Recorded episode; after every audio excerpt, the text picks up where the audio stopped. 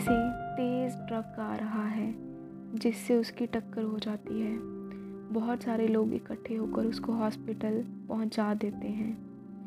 ठीक अभी उसको हॉस्पिटल में एक साल हो चुका है और हरमन की तबीयत में कोई भी असर, फ़र्क नहीं नज़र आ रहा, पर लेकिन उसके घर में छोटा मेहमान आ चुका है, जिसका नाम राघव रखा है। राघव बहुत ही क्यूट है, बहुत शैतान है। डॉक्टर्स की माने तो अभी हरमन कभी भी अपने पैरों पे खड़ा नहीं हो सकता। वो कॉमा में है। उसे कोई कुछ जानकारी नहीं है क्या उसके घर में हो रहा है। हिना अकेले ही अपने बच्चे को संभाल रही है और अपने पति हरमन को भी देख रही है।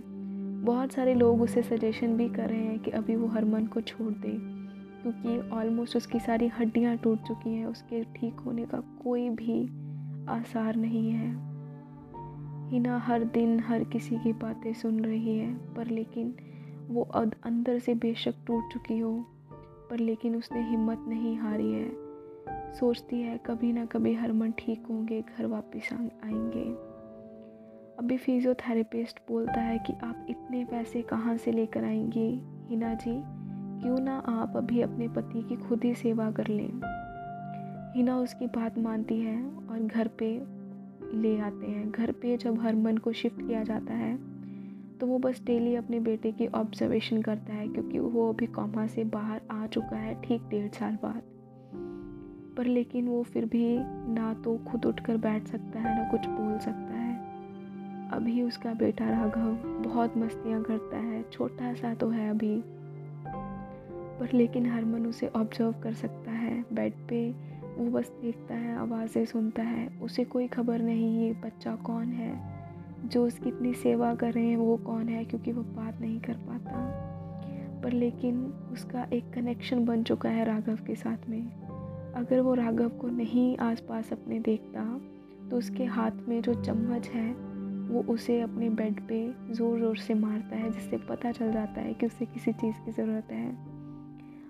हमेशा उसे ज़रूरत राघव की ही होती है, वो उस, उसको अपने आसपास चाहता है।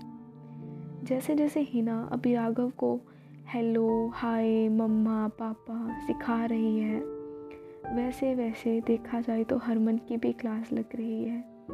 जैसे अभी राघव बोलने की कोशिश कर रहा है, हरमन भी साथ साथ में वही बोलने की कोशिश कर रहा है। सारे लोग उसे हिना को यही समझाने में लगे हुए हैं दो साल बीत चुके हैं। फिजियोथेरेपिस्ट ने बोल दिया है, क्यों ना वो अपनी ज़िंदगी को आगे बढ़ाए? क्यों वो अपनी ज़िंदगी ख़राब कर रही है पर लेकिन हिना ने अभी हिम्मत नहीं हारी। वो सिर्फ़ ये जानती है कि उसको अपने बेटे को ठीक, अपने बेटे को ठीक ज़िंदगी कैसे देनी है और साथ ही साथ में हरमन का साथ कैसे देना है। वो किसी ना किसी तरीके से हर मन को ठीक चाहती है और हर वक्त उसी के लिए ही उम्मीदें लगाई बैठी हैं। कभी ना कभी वो ठीक होगा। पर लेकिन अभी देखते ही देखते पाँच साल हो गए।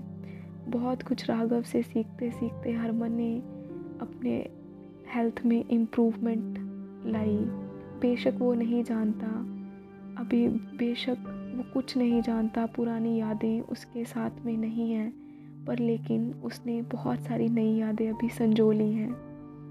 अगर दिल में हिना के अच्छा था तो अभी हर मन भी इम्प्रूव हो रहा है। बेशक पुरानी यादें नहीं तो नई यादें तो उसके साथ में बन रही है ना? पुराना प्यार याद नहीं तो अभी नया प्यार पनप रहा है।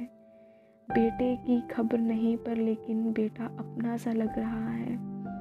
अभी हर हिना की ज़िंदगी में हरमन की ज़िंदगी में बहुत सारे चेंजेस आ रहे हैं। ये चेंजेस सिर्फ़ और सिर्फ़ वही समझ सकती है जिसने चार से पाँच साल अपने एक ऐसे इंसान को दिए हैं जो सिर्फ़ बेड पे है और जिसके ठीक होने की कोई उम्मीद नहीं। हिना को नई ज़िंदगी के लिए मुबारकबाद हो।